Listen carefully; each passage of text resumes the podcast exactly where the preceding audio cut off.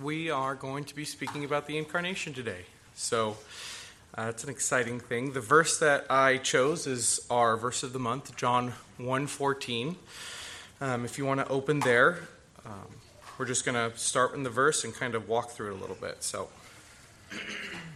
and the Word became flesh and dwelt among us, and we have seen His glory. Glory is of the only Son from the Father, full of grace and truth. The gospel, in simple terms, is this idea God became man. It's a very simple definition. God became man. God put on flesh. Um, and the problem with simplicity is that it lacks depth, precision, and nuance, but it is still a true statement. God became man. If the definition you have of the incarnation is that God became man, praise God.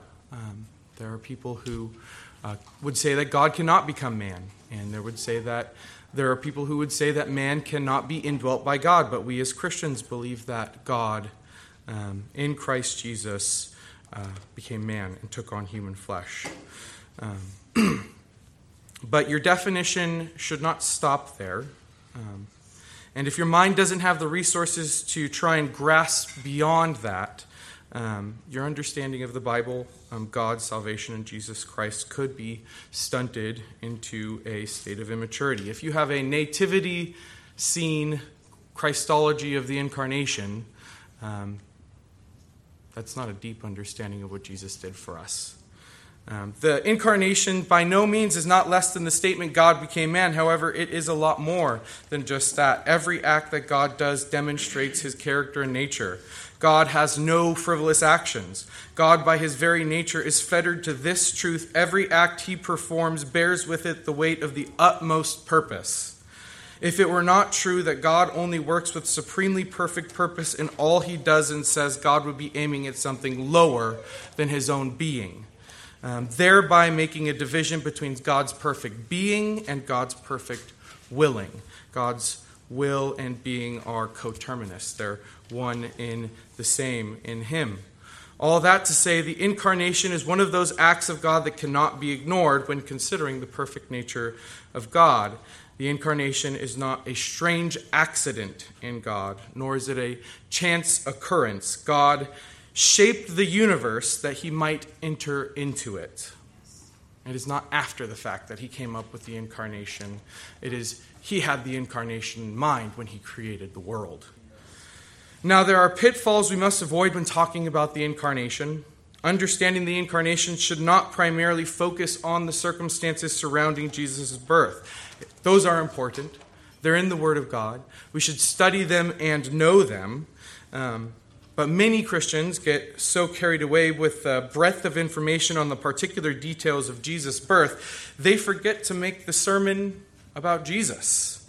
Uh, was Jesus born in a barn or a cave? Uh, what age was Jesus when uh, was when the wise man brought the gifts? Was the star over Bethlehem a real star or a divine miracle? Was the night actually holy or wasn't it? Um, Christians love feeling clever by subverting the traditional expectations and understandings surrounding the Christmas narrative. They think that if they can make you go, wow, I really didn't know that the sheep in the barn would make the silent night not so silent, um, they've sufficiently communicated the gospel to you during Christmas time. Um, I'm sure that those people who do that sort of thing, saying things like, you must know that Jesus wasn't blonde hair and blue eyed, mean well, um, but Jesus never spoke to us to make sure that we knew what he looked like. Um, we just knew that he was ugly or had no form of comeliness, that we should desire him or want him um, because he was a man like us, um, but also God. he told us to call people to faith and repentance, and you can do those things uh, without regard for those details. Again, those details are important, but they shouldn't overtake who God is. The incarnation, when we speak of it properly, has next to nothing with those details. Uh, the incarnation teaches us how we should see God by faith and not how we should see God in a visual depiction.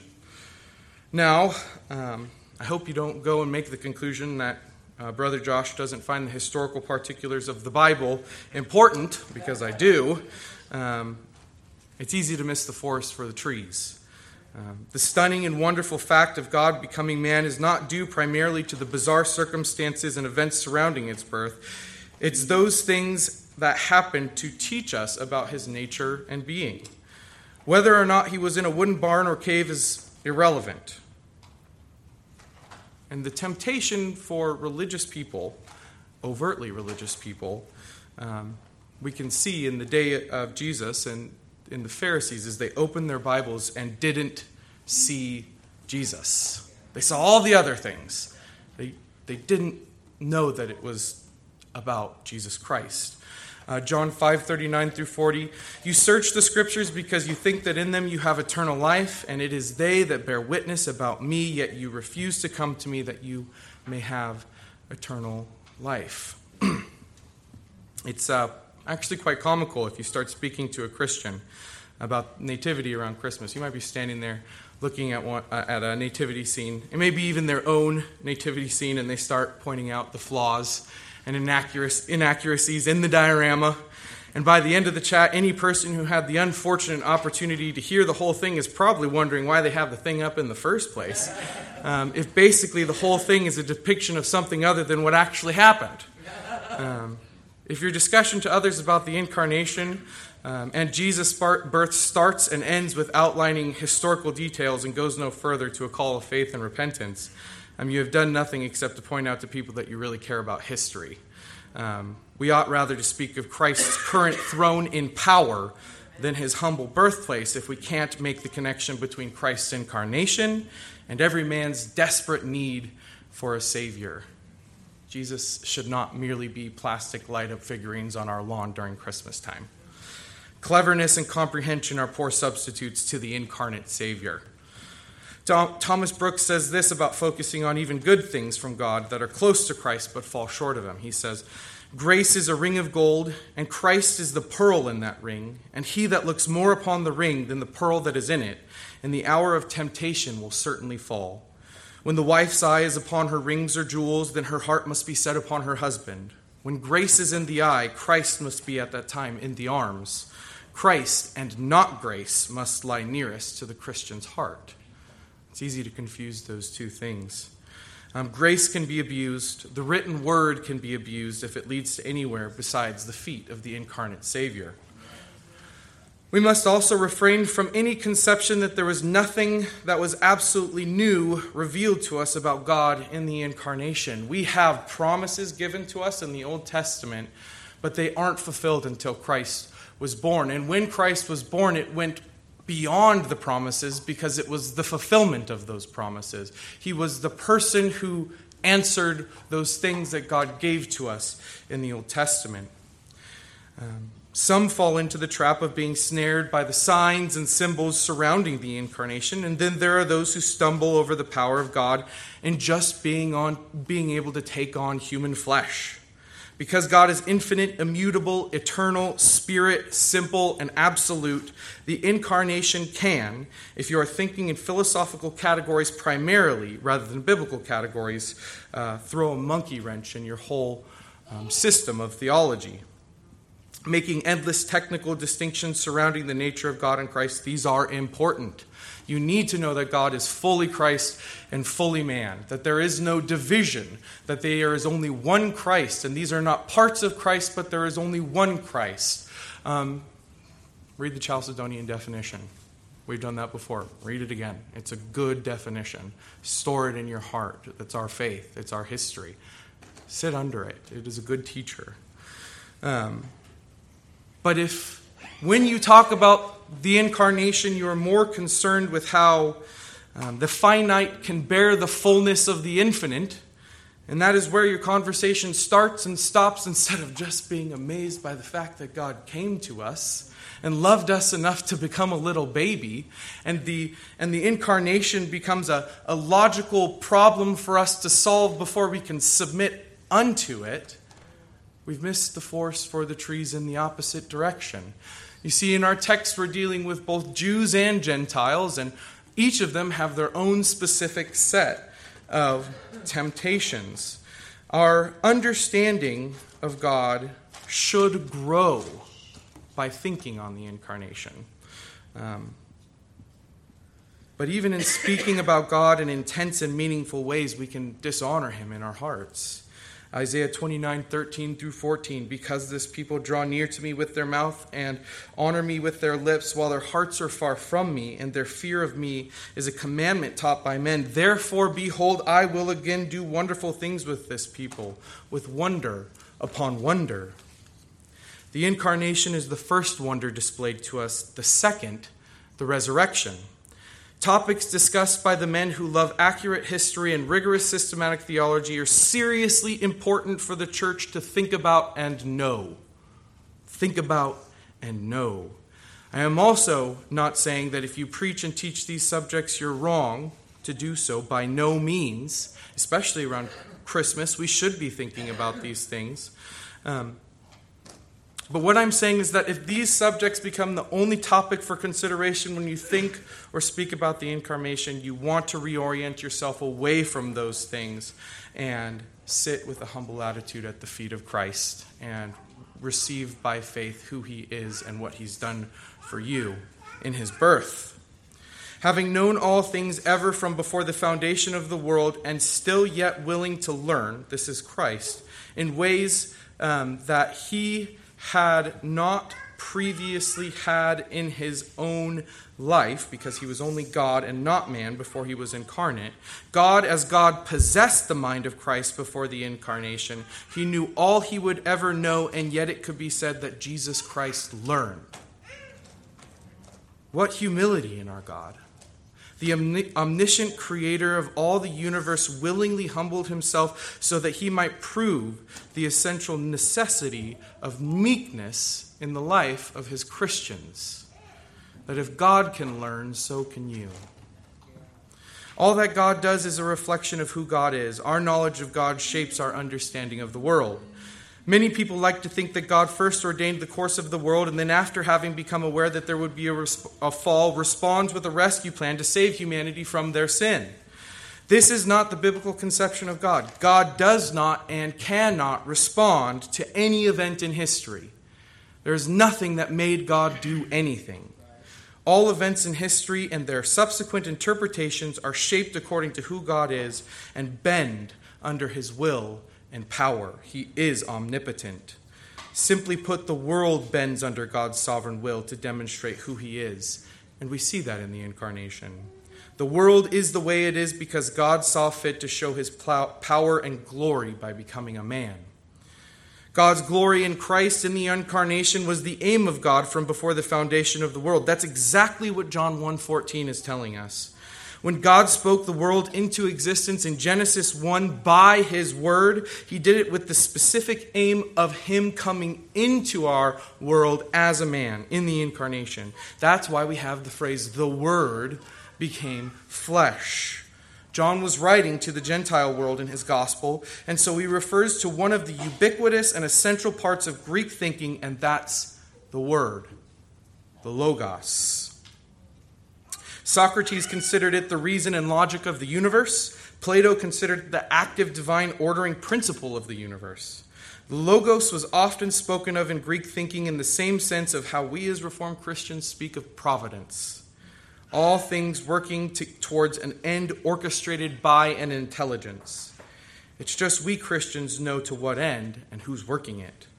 John is saying what Paul says on Mars Hill, something like this. Um, this essential and foundational part of your thinking about the world, which you cannot identify because the natural world can only teach you so much about him, is Jesus Christ, the promised Messiah in the Jewish scriptures. So, when God created the world and orchestrated it from eternity, he had in mind his becoming a man, his becoming a little baby, to teach the world who he is and how we should come to know him. The aim of the incarnation was not only present in creation and the Greek conception of providence, the incarnation was also the aim of the Mosaic law. When the text says that he dwelt among us, the word dwelt in Greek is es- eskenosen. Strong's Concordance identifies this word as meaning to dwell as in a tent or tabernacle. The shape of all that happened to the Israelites in the wilderness when Moses was given instruction on the tabernacle and tent of meeting was given to Moses not primarily as a legitimate means of reconciling God and man in itself. Rather, the Old Covenant, the time of tabernacling, was ordained and shaped by God with the aim of the incarnation in mind that the tabernacle, the temple, the giving of the law, these things were to drive us to the idea that we need a more permanent and eternal solution, and that is God dwelling in man. Um, the aim of God revealing himself to his people that in a way that in a way that we as humans would understand. You see, if you try to grasp God in his theology proper exclusively, in his eternal and absolute nature, you as a human tatter away into nothingness. You cannot have a relationship with that which is holy, eternal, righteous, absolute, and perfect unless one who has all those essential qualities and attributes advocates for you on your behalf to the one who you must go to while also going to you in a way that you can understand. And that's why he takes on human flesh, is that he is the one who goes between God and man because he is perfectly suited to come to both of us. And so, these two conceptions, Greek providence and the design of the Old Testament worship, were added to the word to, to draw every man, woman, and child's eye to the idea that God would be here with us one day. That the reason the world is so fallen and broken and destitute and devastated is because one day God's going to make all those things right, and the incarnation was the first true and real application of those promises in this life. We do not have time to consider the particulars of these ideas and how they add to our understanding of the incarnation in because you could go to the tabernacle and you could look at Greek philosophy and you could kind of parse out all the details of how these things help us in our understanding of what Jesus did for us. But here's the essential rub the main point of these two ideas coming together in Jesus Christ is this first, is that Gentiles have a knowledge of God that comes from the world, and the Jews have a knowledge of God that come from special revelation. And these two knowledges of Him in Christ Jesus become unified and that knowledge in him is the knowledge that we possess as Christians by faith. Is that he is the, the sovereign ruler of the universe, and he is the one who comes to us in particular in his word. And we must submit to both these facts that he is transcendent and he is immanent. He is above and he is below. He is without and he is within. The wonder of the incarnation is not so much that the perfect God who can do whatever he wants makes himself a child, as if uh, it were some cosmic talent of God with him saying to the whole universe, look what, God, look what I can do. Rather, the wonder of the incarnation is that God would be lying about his nature and being if he didn't enter in to humanity, if he didn't become a baby. It is an essential part of who he is. It would be impossible to possess the knowledge of God at all if Jesus Christ were not born as a child. The incarnation is absolutely essential. So we should have an accurate understanding of what it is is God and man in one child who is perfect and righteous and holy.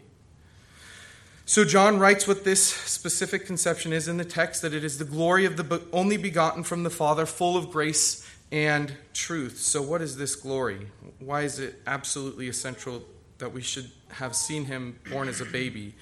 Um, why couldn't he have just beamed himself into creation um, as the Lord of all creation and demand complete and utter obedience to his rule and reign? Why could he not do that? Why did he not do that? The kingdom of this only begotten Son is a kingdom of grace and truth. It is a kingdom where the eternal Lord of glory divests himself of his essential rights for a time, veiling his glory to show that the essential glory he desires, the way that he wants you to know him and serve him and love him and pour out your life for him. Um, the faith that you must possess is not a proud faith, but a humble faith of utter servitude and submission to God and love towards your fellow man, regardless of what happens to you. Jesus Christ became a man to be able to say these words Blessed are the poor in spirit, blessed are those who mourn, blessed are those who are meek, blessed are those who hunger and thirst after righteousness. Jesus took on flesh so that it could be said that he too was poor in spirit, that he mourned, that he hungered and thirsted not after righteousness in himself, but for us. These core components to our faith given to us by Jesus on the Sermon on the Mount are not merely helpful practical guides to teach us to get ahead in our own personal goals and investments. They are given to us because Jesus became a man that the true Christian faith, that the whole meaning of Christmas and the incarnation isn't about generic charity towards the people you like. It's not the Christmas carol where you get scared into trying to be a better person. Um, it's not about doing good to those less fortunate than you. Um, it's not about proper historical and theological conceptions. Uh, the whole incarnation is given to us that you might know that the same God in Isaiah, who is high and lifted up, and the whole train of his robe fills the temple, and the angels cannot look, bear to look at him, cry out, Holy, holy, holy. And Isaiah stands before him saying, Woe to me, I am undone. I am a man of unclean lips amidst a people of unclean lips. That self same God is the God who was born and cried out like a little baby and could do nothing except depend upon what his father supplied for him in those who, in, in those who he has been given. That is the same God we serve today. Here's Thomas Brooks again. One asked a philosopher what God was doing. He answered that his whole work was to lift up the humble and to cast down the proud.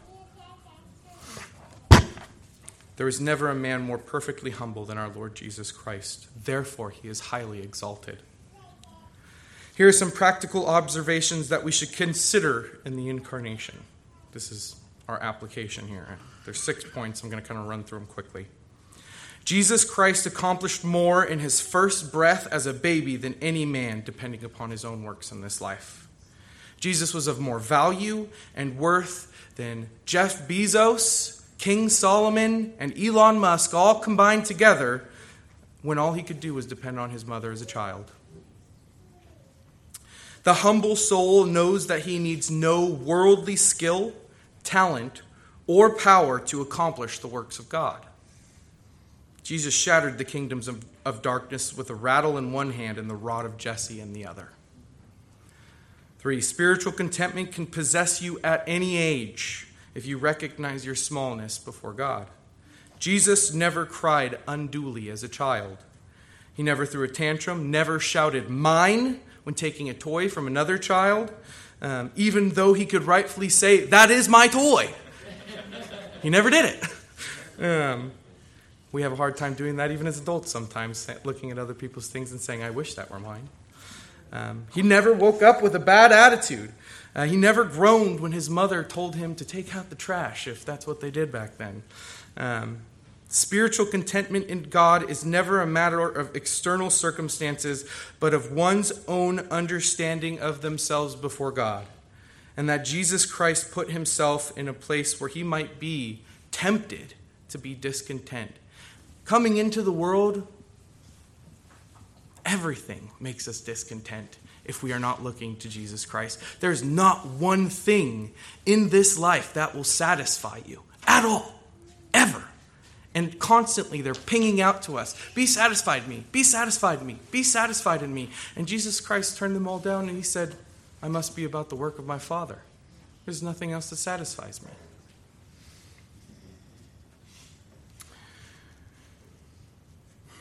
The humble soul would choose willingly to suffer all of the worst providences of God if it had the ability to know them before they occurred.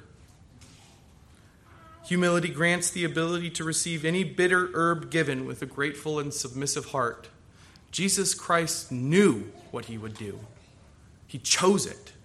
He saw that he would be born, and he would be rejected, and he would be betrayed, and he would be hated, and he would be crucified, and he would be whipped and bruised and utterly hated by the nations of the world, and he chose it for the sake of his glory, for the sake of you and me. And so, if we want to grow in Christ's likeness, the humble soul goals, if I could see these harsh providences in my life, I would side with God in giving them to me rather than removing them from me. A humble soul cannot, a humble soul dares not call anything that has Christ in it. Uh, no, neither can a humble soul call or, oh, sorry, I said that wrong. A humble soul cannot, a humble soul dares not call anything little that has Christ in it. Neither can a humble soul call or count anything great where he does not see Christ where he doesn't enjoy Christ. You see, there is more enjoyment and satisfaction in a manger filled with Jesus Christ than all of the riches the world could offer you. And that is what we should dwell on.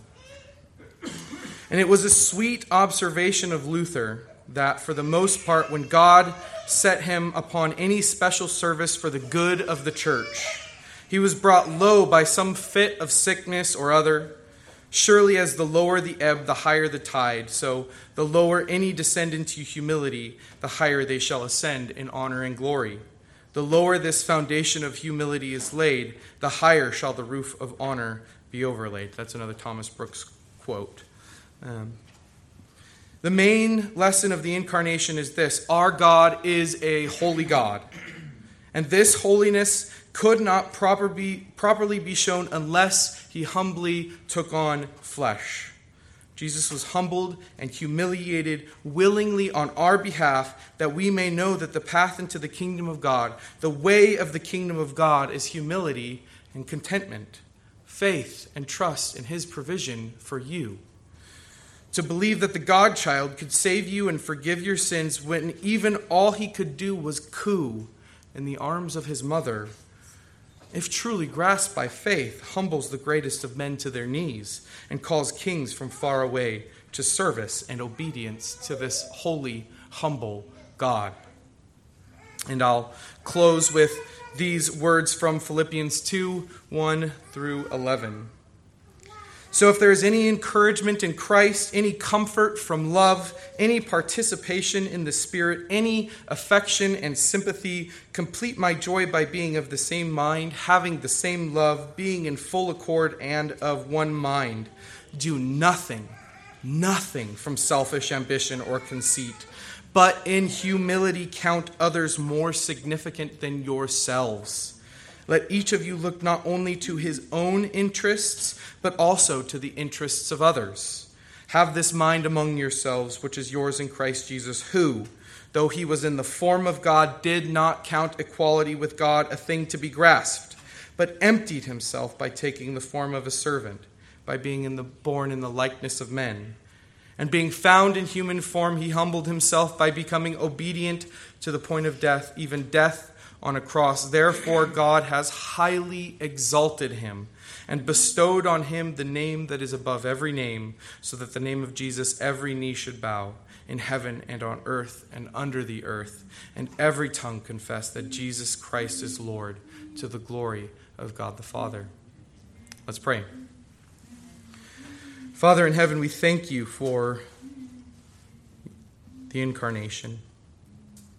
We thank you that you came down and dwelt with us and indwell in us, O Lord.